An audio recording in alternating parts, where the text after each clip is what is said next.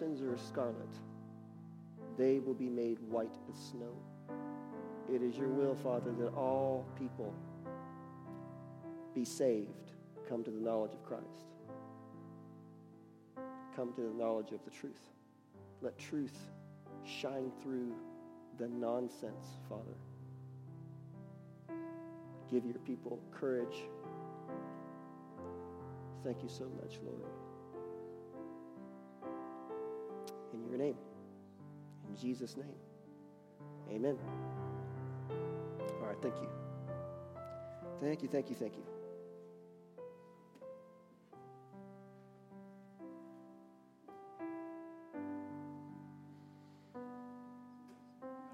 Yes, sir.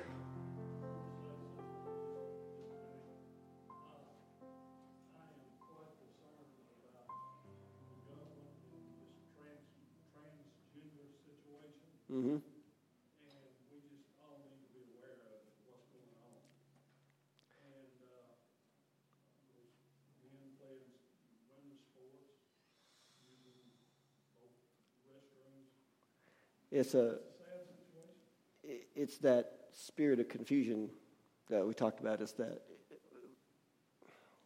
mistaken identity. Yeah. So yeah, we need to be praying about that. You're right. I mean, we sort of touched on it just now, praying, you know, but yeah, be in prayer about that.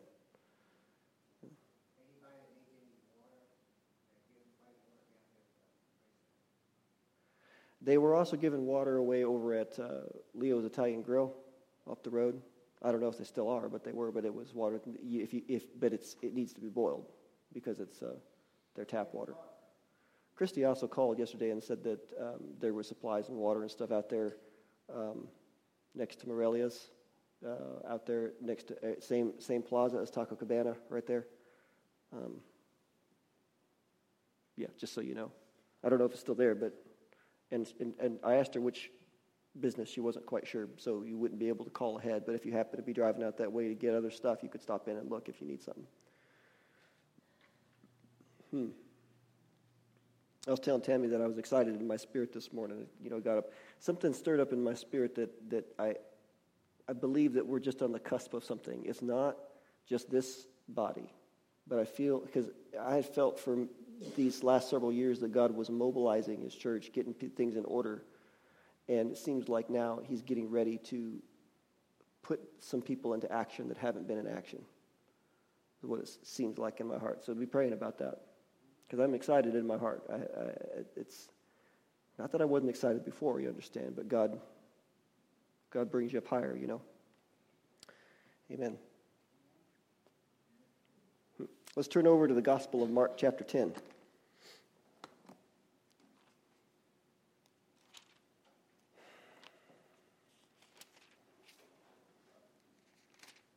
Anybody else have anything before we get into this? Yes, no? All right. Thank you, Becky. Thank you, Iris. Thank God for the sunshine. That's right. Title the, the what? Snow blind? I didn't. You know, you mean where you look out, you can't see nothing through the snow? Oh, no. I did not. I did not. Sounds crazy.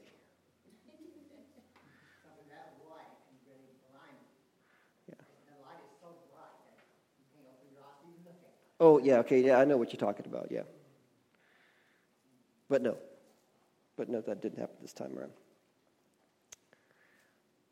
Um, Mark chapter 10, did I say that? Mark, Mark chapter 10. Uh, lately, as I've been praying and I've been writing these messages that we've had recently, it seemed like God is having me teach on subjects that are here in the Word, but you rarely hear taught from the pulpit. Um, a couple weeks ago, he had us talk about the woman from Shunem. Uh, last week we talked about how to pray for the nations, and I, I think there's been others, you know. So in this season, it seems like God is bringing things up that I personally have had to work harder to bring out for discussion. But even though these are all subjects by themselves individually, I've noticed one central theme that God seems very intent on us learning well, and that is his desire for a relationship with us, ever deepening relationship with us. Okay, he wants to be in your heart, he wants to abolish lies, he wants to um, just love you and walk by your side. You know, God, the word said God is good for a reason. You know, um, this desire he's got for relationship, specifically sonship or daughtership. I don't think daughtership is really a word, but you know what I mean. Friendship from the standpoint of a son or a daughter to their father. You know, he doesn't want to harm us in any way. He doesn't want to deceive us. He doesn't want to take advantage of us. He's good, always. I, and I, I feel strongly that, you know, I should remind you again, don't grow weary in this relationship with God. I think that sometimes Christians are honest with themselves about that. You know, because a relationship can, um, it's work. It's, it's work. It can tire you out. So endeavor not to grow weary in that relationship with God. And uh, also, it can be tiresome to hear the same thing over and over and over again. But faith comes by hearing and hearing and hearing the Word of God. And there are seasons in life where it seems like you're going around in circles or you're, you're trapped just kind of pressing up against a brick wall. And it feels like you're banging your head against this wall and you can't get, you can't get through it. But when you, get, when you break that cycle, or, you, or, or say when God breaks the cycle for you, or, or when the wall finally falls down, there is what we call breakthrough. And you come out on the other side refreshed and stronger. You do. Sometimes, and, and I mean, sometimes you end up, you, you get caught in the rut of waiting for a breakthrough. You're not really, don't lose sight of waiting on God. He's the one who brings the breakthrough if, if, I, if I only start focusing on breakthrough, I just need a solution. I, I need a solution. Then I have taken my eyes off the one who brings the solution. And I get stuck in a pattern of waiting for a breakthrough. Okay? And, and I'm stuck. You know, and it's like, well, how come God won't bring the breakthrough? Because all I'm looking at is the breakthrough. I'm not looking to God. You know? And so, you know, when you come out of that, when God brings the breakthrough, you, you, you come out refreshed and stronger. And uh, in this case that we're talking about, your relationship with God will be refreshed and stronger because we're talking about breakthrough in a relationship with God. At least I'm talking about that right this second. The, uh, the, the, the title of today's message is actually When Jesus Said No. And so it may seem like I'm kind of, you know, uh, pushing up against the, the point, but we'll get there. You know, because again, I'm just talking about this season right now where God is building relationship. I mean, He's always building relationship, but there's a season where He is focusing on building a relationship with you. You know, and those seasons can be trying. And uh, at the same time, it seems to me, at least in my heart, that it seems like God seems to be a little bit more silent about some things than he usually is. But keep in mind, he's no less present, he's no less with you. You know. And I feel strongly that God is keying in on your relationship with him right now. at the same time, you know, uh, he's always about relationship. Again, I mean, he's always about relationship, but it just seems like he's putting an emphasis on that right now. I knew a guy in high school who had been a Christian at one time, even taught in Sunday school, but one day he decided to walk away from his faith in Jesus, just walked away. So I asked him about it. He said that after reading the Bible, he came to the conclusion that God made all these angels and all these people just to worship him, and so he, he, he said, God must be extremely arrogant, God must be prideful. And, you know, I didn't know as much now as, as I, or I, did, I, did, I, I didn't know as much then as I know now.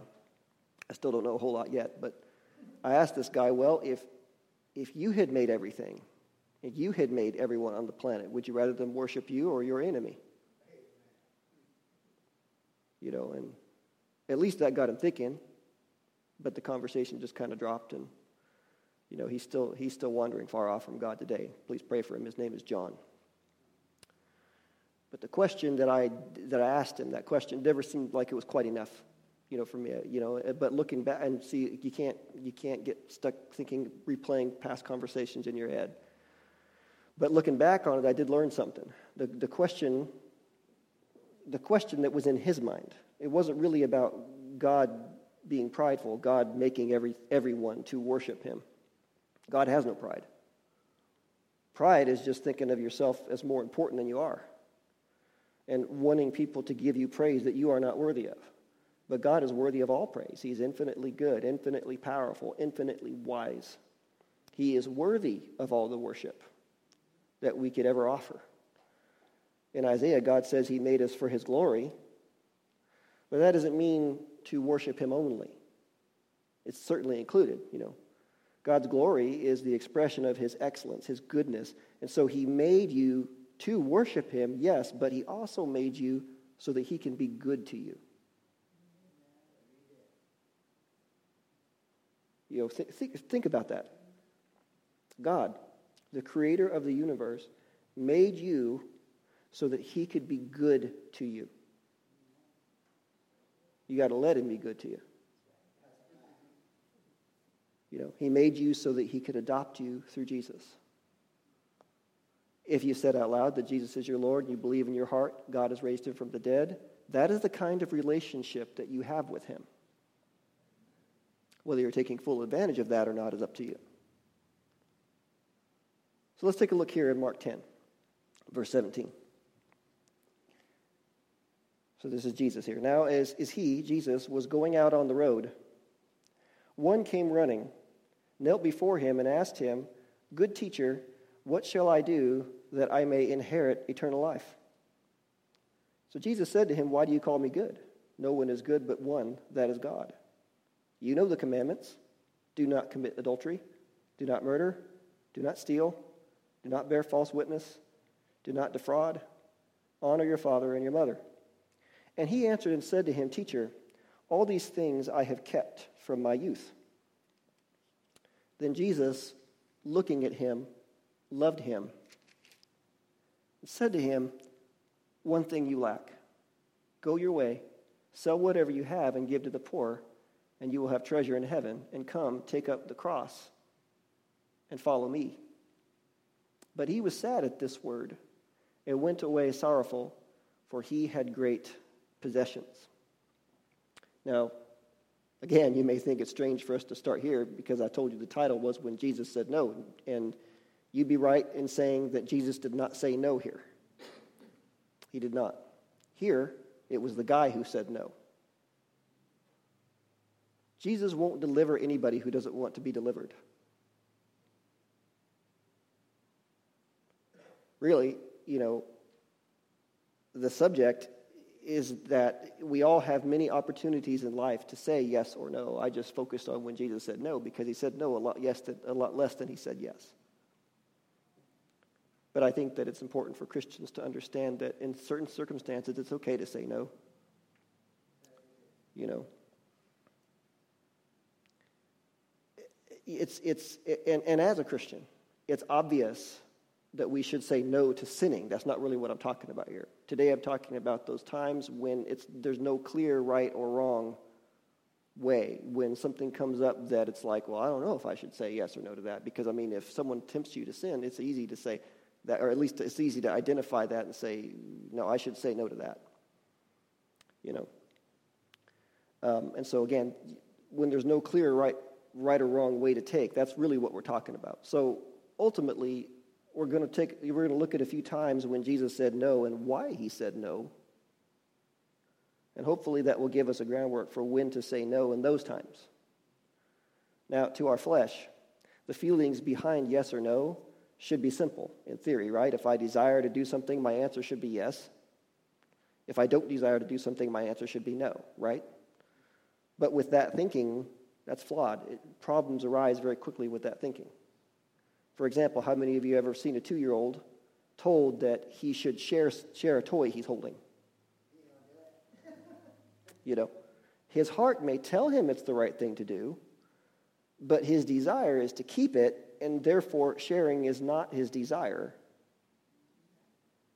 So even if he knows he should say, should say yes, he wants to say no.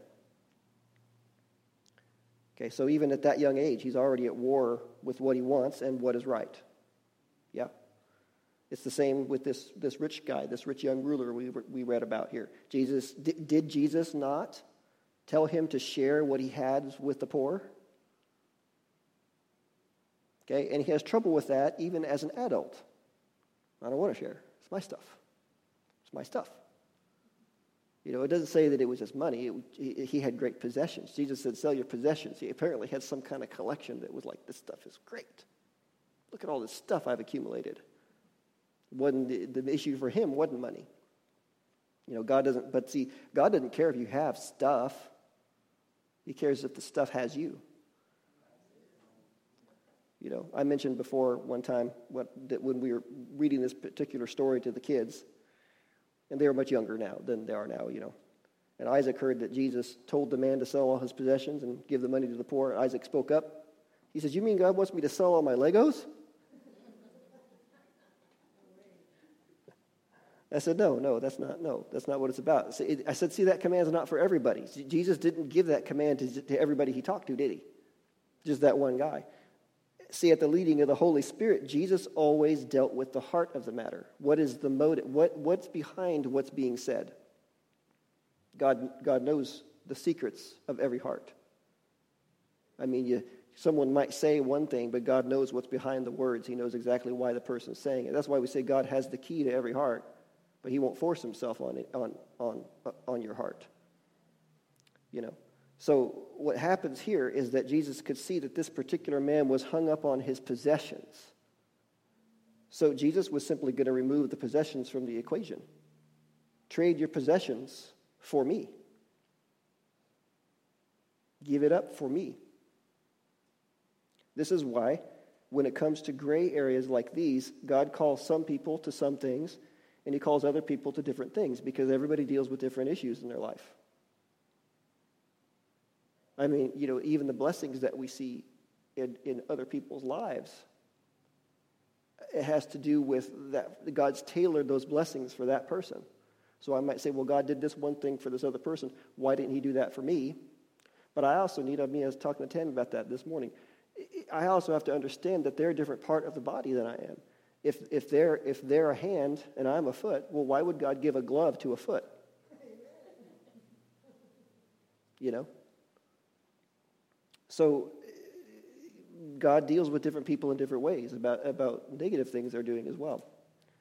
So let's get into some examples of when Jesus said no here. So the first one that we're going to focus on when Jesus said no. First one's right here in this same chapter. Look down to verse 35 with me. It says, Then James and John, the sons of Zebedee, came to him, to Jesus, saying, Teacher, we want you to do for us whatever we ask. And he said to them, What do you want me to do for you? They said to him, Grant us that we may sit, one on your right hand and the other on your left, in your glory. I think it's funny. It's like, it's like, it's like, uh, it's like, uh, you know, it didn't matter which one of us. I mean, it's okay if I said, I mean, uh, it's like I don't want. I, I, I mean, I'm not greedy. I, I'll be the one on the left. It's fine. I just think it's fun. This is how, this is how people reason, right? Okay, I think it's funny. So, so uh, they they say, yeah, grant us that we may sit. Okay, so then in verse thirty-eight, but Jesus said to them, "You do not know what you ask. Are you able to drink the cup that I drink, and be baptized with the baptism that I am baptized with?" Okay, so just to explain here before we move on, just to explain what Jesus is asking them. You remember later when Jesus was in the Garden of Gethsemane, right before he went to the cross? He prayed and asked the Father, Father, if there is any other way, let this cup pass from me. But not my will, your will be done. So when he asked James and John this question about his cup and his baptism, he was talking about laying down his life on the cross. Okay. That's why Jesus says, You don't know what you're asking. Just to clarify that. Verse 39 They said to him, We are able. So Jesus said to them, You will indeed drink the cup that I drink, and with the baptism I am baptized with, you will be baptized. But to sit on my right hand and on my left is not mine to give, but it is for those for whom it is prepared.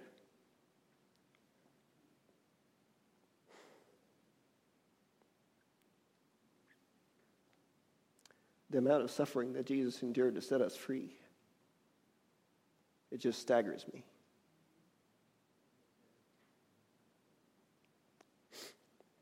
How could I say no to him?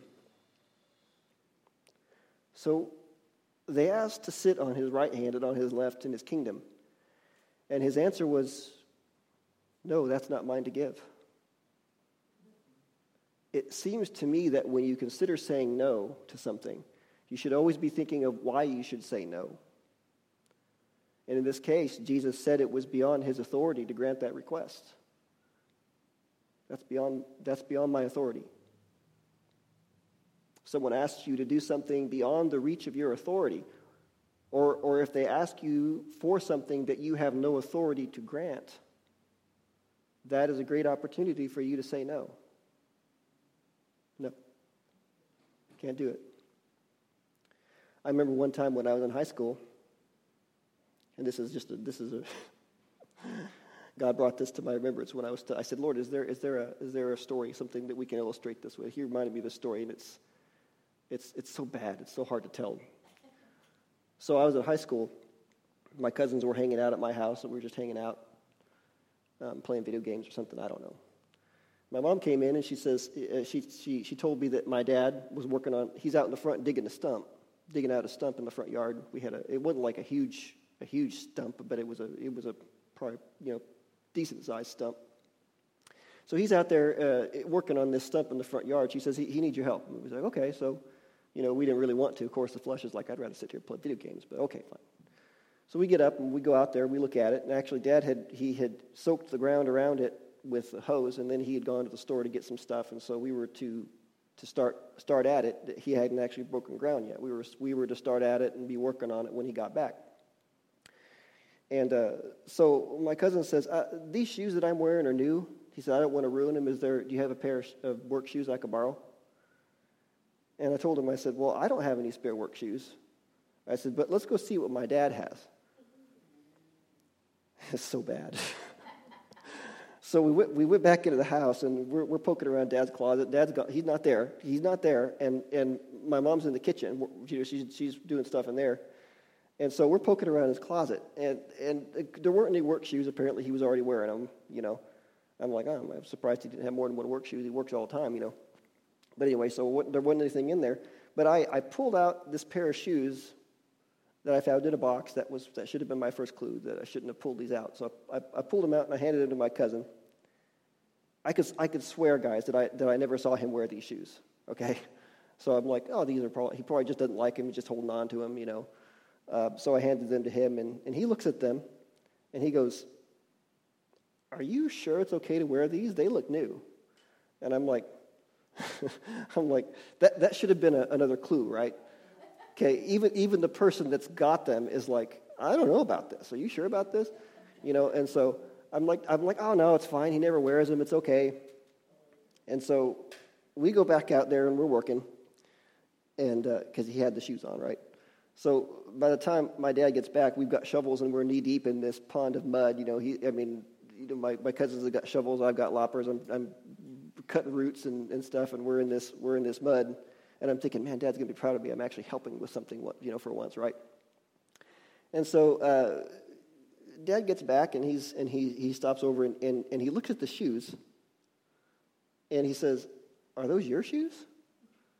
Because he's thinking probably those look familiar, right? You know, but I, I you know.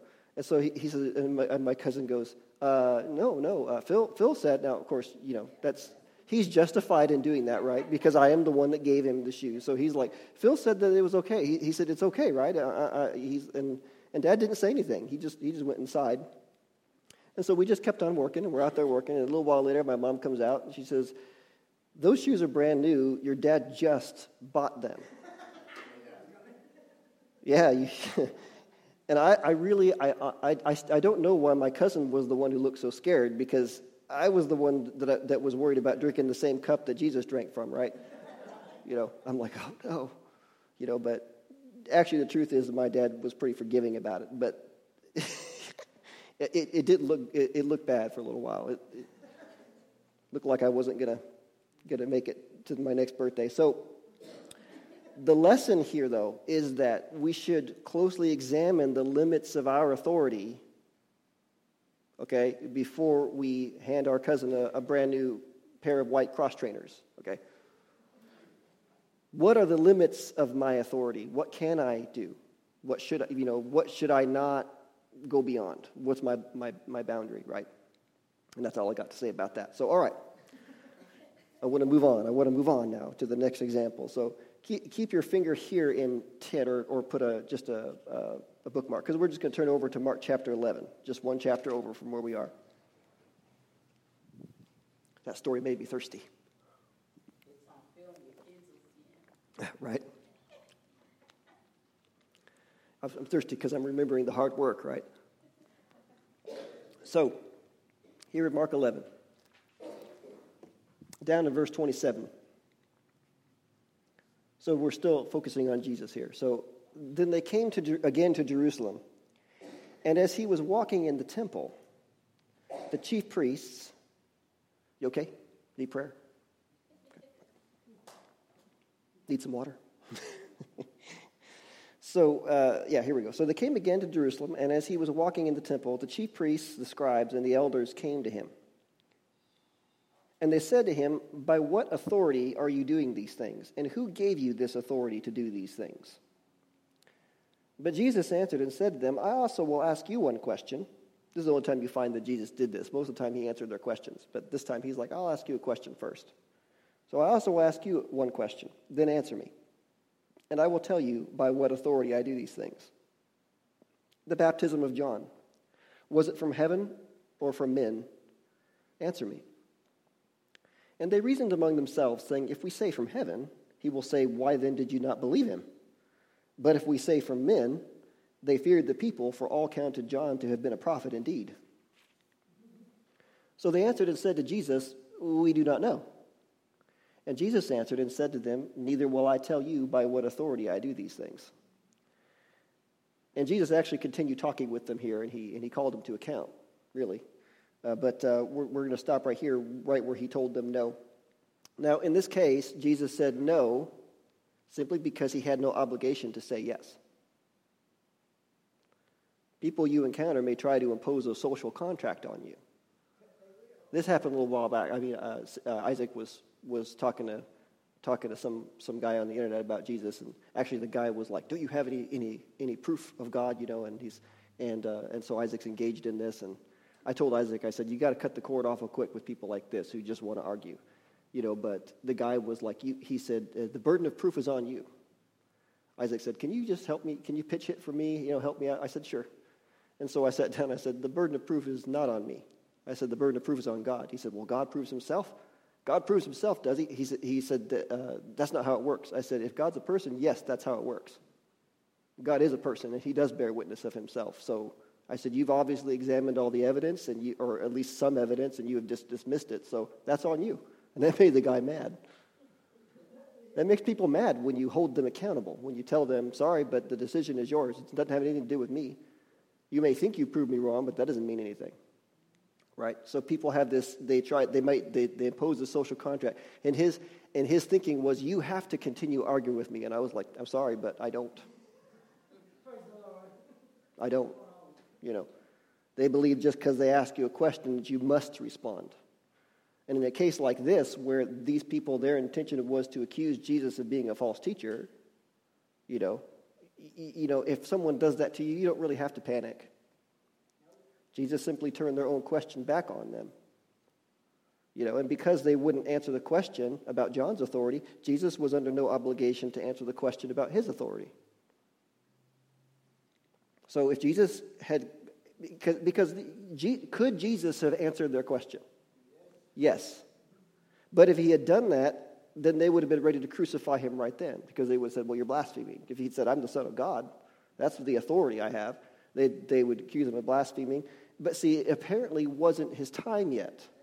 You go through the Gospels and you see that it's not Jesus' time yet. He escaped many times, but it was simply because it wasn't time for him to go to the cross. And so, you know, this question leads me into why this whole teaching came about. Why, you know, why I, this was so strong on my heart. I had been studying the life of a German priest named Jan Hus, and he was excommunicated from the Roman Catholic Church because he had spoken out against some of their teachings that were not biblical. Um, and a couple years later, a couple years after he had been excommunicated, they asked him to come back and testify about his views on these teachings. And when he came, they arrested him and told him to recant. And he wouldn't recant, so they burned him at the stake. Okay, now I'm not, I'm not here to call out any specific church or anything. I mean, all the churches have some kind of error, you know, but, and we, we forgive him, we move on. But my point is this when they asked him to come, should he have said yes? That's the question. That's, again, because we're dealing with a gray area here. It, it, in other words, there have been martyrs, or have there been martyrs, that didn't necessarily have to be martyrs. You know, I mean, for what we believe, for what we read in the Bible, it seems like um, almost like for some, martyrdom was a choice. Okay, like Paul said, I'm torn between two things. I, I, I, you know, I desire to go home to be with the Lord, which is far better for me, but if I stay, it's better for you. And it's like, what's he, what's he talking about here?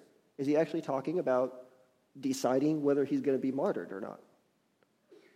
And so, you know, to me, when it comes to martyrdom, you know, when someone understands who they are in Christ, it's almost like they just make a choice to lay down their life you know, like Stephen, when he was martyred, he, they, they asked him to bring a defense. He could have, I mean, he could have refuted. They, he was in a, a, trial, and instead of simply refuting the evidence that they, the false evidence that they brought against him, he started preaching to them under the power of the Holy Spirit. He chose to do that.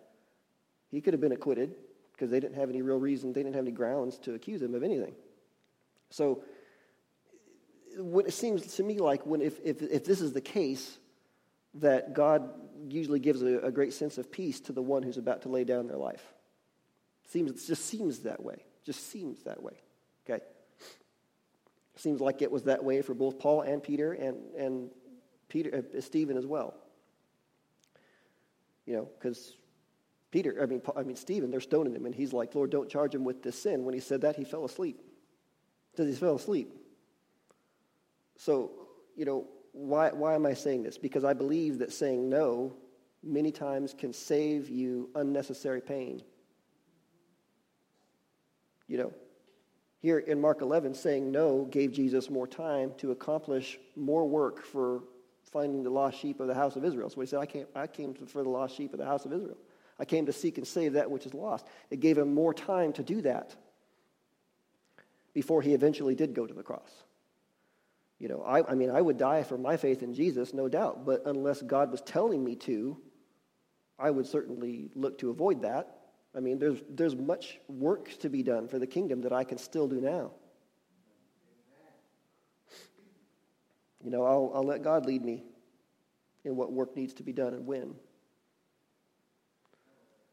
It reminds me of Nehemiah in the Old Testament. You go back and you read the book of Nehemiah. God sent him to, from Babylon back to Israel to rebuild the wall around Jerusalem and the gates. Okay, and so while he's doing that, there's these foreigners that had been relocated back there, and they didn't. They tried to stop him building the wall. They kept sending him letters of false rumors that he was building the wall just so that he could become the king. They kept saying, "You need to come talk to us about it." Every time they did that, he'd say, "No, I'm not coming to talk to you. I'm doing a work here. I'm not. I'm not going to come talk to you about that." Probably, be, I mean, it's probably obvious that they, their plan was to ambush him and kill him as soon as they got there. And he's like, I'm not leaving the work. I got work to do here. Okay, and we, and we know that it's not because he was cowardly, because later on someone told him that there were people plotting to kill him and that he should lock himself in the temple. He said, No, I'm not going to. I'm not going to lock myself. I'm not going to save myself while there's other people that, you know. He's like, I'm not. I'm not going to leave other people to die. I'm not going to do that. So he just kept on with the work. So you see, sometimes it's very appropriate to say no. And again, Jesus said no here because he had no obligation to say yes. I don't, I don't have to tell you that. I don't have to grant that request. Amen. So our, our last example is in Luke, but I'm not going to turn over there because it's just a couple verses. But just so you know, it's Luke 12, 13, and 14. If you want to write that down, look it up later. Luke 12, 13, and 14. And there, uh, one day Jesus was teaching. He's just teaching. And someone cried out from the crowd, Teacher, make my brother split the inheritance with me. Apparently, the guy's father had passed away, leaving this guy's brother with all the inheritance, and this guy wanted Jesus to arbitrate a deal for him to get, to get part of the inheritance from his father. Jesus replied, Friend, who made me a judge in matters such as that? That's how the NLT renders it. I like the way the NLT renders that. But what was Jesus' response? No. No. Not going to do that. And notice that Jesus didn't, he didn't give any of these people a harsh no. Did you notice that? He, he, he, just explained why he wasn't going to grant those requests. That's important to tell people why. Mm, can't do that because of this. You know, this time it was because Jesus, Jesus, it wasn't any of his business, and he had no intention of making it his business. He could have, but he's like, no, that's not why I'm here. I'm not here to arbitrate. You know, I, I, I didn't come to, to, to, to make decisions in the legal disputes of men. It's not why I came. Came to seek and save the lost. That's why he came. Because that would distract him from the true work that God had him to do. Sometimes, as a Christian, people will come to you with requests that fall out of your commission. Sometimes it looks like it's good. Sometimes it looks like God may want you to do that. But, you know, um, one time uh, a lady told me uh, that her sister in law called her and asked her to pray about something. And it wasn't anything really out of the ordinary that someone might ask a person to pray about. But for some reason, she just felt in her heart that she shouldn't say yes to this. And so she's like, I wonder why, you know. So, so she just so she just asked her sister. She just said, "Well, why are you asking me to pray about this?" And her sister-in-law replied, "Because you're closer to God than I am." it's a good thing she listened to her heart because that's a problem the word says there's only one mediator between God and man. That's Jesus. See, see, we come to the Father in Jesus' name. That's why Jesus said, Ask in my name, because Jesus is the mediator. I can't raise up somebody else to be my mediator. You know, because through Jesus we have direct access to speak to God. And so no one has the excuse to say that other people are close to God, so they should be the ones to go. We each have a responsibility to draw close to God on our own initiative and keep drawing close to Him continually, all the time. Not just a one time thing. I can't just draw close to God once and think that I'm done. Now, am I saying that you can't ask someone to pray for you and make requests to God for you? No, that's fine. That's, that's the type of prayer we call supplication. That's fine. The problem was this lady thought she could skip going to God at all by having someone else go for her. That's the problem. And see, this is why this falls under a gray area, because under normal circumstances, that lady would have no problem praying for her sister-in-law that way, because it wasn't a, it wasn't a bad request. Okay? It was the motive that was bad. So, in that particular case, this red flag goes up in her heart because God was letting her know that her sister in law's request, uh, the, the motive behind her request was not on the level. There's something not right here. Okay? It's something, it's not above board. It's not, it's not, she's, she's withholding something. She's not being completely honest about the request. But she might not be aware that that's the problem. Okay? So, what it is, is, is it turns out that there's this heart issue that needed to be addressed in that case. And she did address it. As soon as she said that, she said, Oh, no, no, that's, that's a problem. She told her exactly what the problem was. You need to go to God on your own. I'll, I will pray for you, but you need to go to God on your own too. See? So that was a special case. That's a gray area. Okay? Jesus told us, let your yes be yes and your no be no. When dealing with people, you know, so really, God has given us a lot of freedom in our choices. In fact, complete freedom, really. I mean, we're not free to, uh, to um, commit sin. I mean, but I mean, you can, but of course, there's consequences. You know, um, but we have a lot of freedom. And uh, but because of that, though, we can see how easily it is to slip up, especially or how easy it is to split up, to slip up because of this gray area. I mean, when it comes to sin, it's like I can identify that pretty easily. If I'm in the Word, I can identify sin pretty easily. I can identify God's Word pretty easily. I can see that, uh, or, or I mean, what's good in God's Word. I mean, is God pleased? Is God pleased when we offer Him worship? Is He pleased when we come to Him in spirit and in truth? When we pray? When we seek Him? Is He pleased by those things? Yeah. So, so it's easy to identify a good decision. It's also easy to identify a, a bad decision. But when it comes to these middle of the road things, it's like, okay, got to rely on God here. You know, but even if we make a mistake in a gray area like this, there's grace. You know, Romans 8:28, we know all things work together for good for those who love God and are called according to his purpose. That's not an excuse to go out and make a bunch of mistakes, but it, it, it is a safety net, if you will, that God has put into place.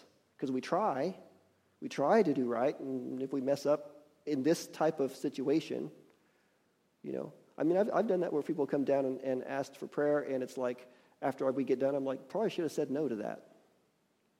You know, probably should have said, let's wait, and, or, or at least let me give you some teaching on this before we, before we pray. Because what are they expecting when they come down here? Their, their, their expectation may be wrong. So I may have to say, okay, well, this is what you can expect from God. Because, I mean, if I just pray over them and send them on their way, then, you know, I mean, you lay hands on someone sometimes and it's like you're laying hands on a doorknob. It's like, okay, they're not receiving anything. You know. So, my advice is don't be too hard on yourself and seek to please God in the yes or no that you give to people.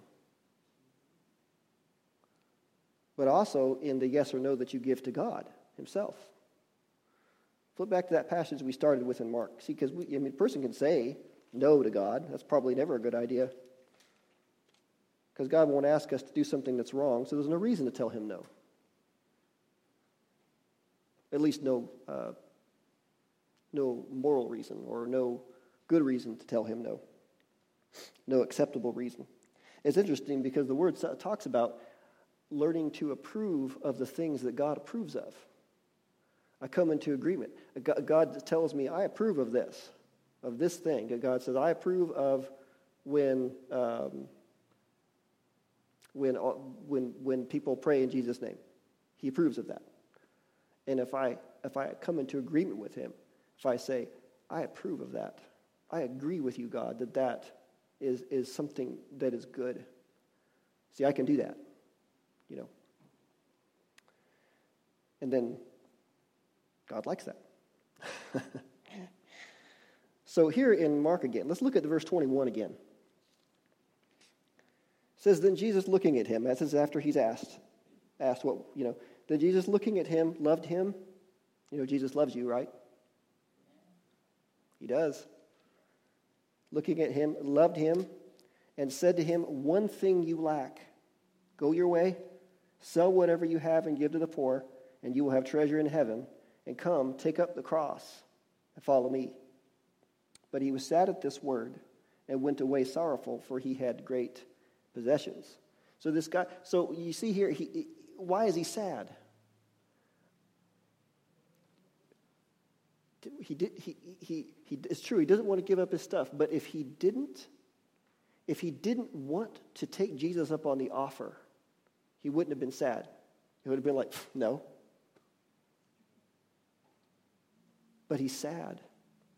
So, really, what it is is that he, he that, that showed that he had a desire to follow Jesus, but he didn't desire it enough to lay down his stuff. Really, Jesus was asking him to say yes to something he didn't want to, which was to part ways with his possessions the stuff he was carrying. It could be anything you're carrying, anything you're dragging with you, anything you won't let go. That's the price. Jesus said, lay it down. Follow me. You know? God does that. He calls us to do things that we don't want to do. He called me to go to Bible college. I didn't want to do that. I had no desire at all to do that. But I did it anyway after a time of arguing with him. And now I'm so glad that I did it because I'm here with you all. You know, if I didn't say yes to God about that, I, I'd still be saved, but I wouldn't be here. I wouldn't be here, I'd be elsewhere.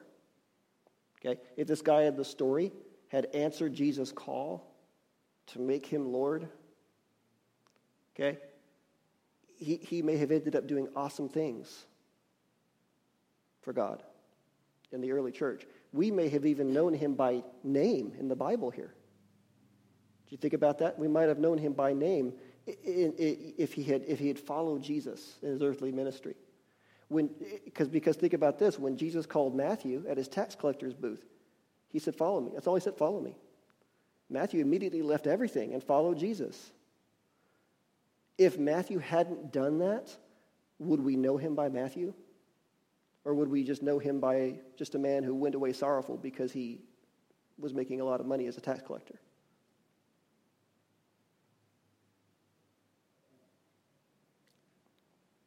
I wonder about that. Because this rich young ruler here, he asked Jesus what he could do. What, what do I do to inherit eternal life? What do I do? Jesus told him, follow the commandments. He listed off, he listed off these commandments. And he said, I, he actually said, I have taken care, I have guarded. If you look at the Greek, I have done that. I have guarded it. I have kept these commandments. Okay, implying, but then also, because by saying that, what he was also implying, what more can I do? What more is there to be done, if anything? Jesus didn't give him further commandments, or, or he, and he didn't give him some ritual to perform. Instead, he responded by calling him into a deeper relationship with him. Oh, you want to do more? Follow me. Come into a deeper, closer, more intimate relationship with me. Hmm. There are decisions that we make that can change the entire course of our lives. And so, because our feelings are not trustworthy. I may feel like I want something, but that doesn't mean that that thing is right. So, because my feelings are not trustworthy when considering whether I should say yes or no, that means that as a Christian, this becomes a question of drawing ever closer to God because God will direct my path. Trust in, don't trust in your own understanding. Lean on, do not lean on your own understanding. Trust in God and He will what? Direct your paths. Okay, in that, in directing your paths, that, that includes his help in knowing when we should say yes or no to things. Amen? Was this helpful to you? Okay, let's pray. Father, we thank you so much for Jesus. Thank you, Jesus. And thank you, Jesus, for always calling us closer calling us deeper. The further I walk with you, the more change you break off of me, the more free you make me, the more clean you wash me. You just, you just keep being good and good and good, and there is no end to your goodness. Thank you, Jesus. I pray, Father God, you give all of us here opportunities to minister.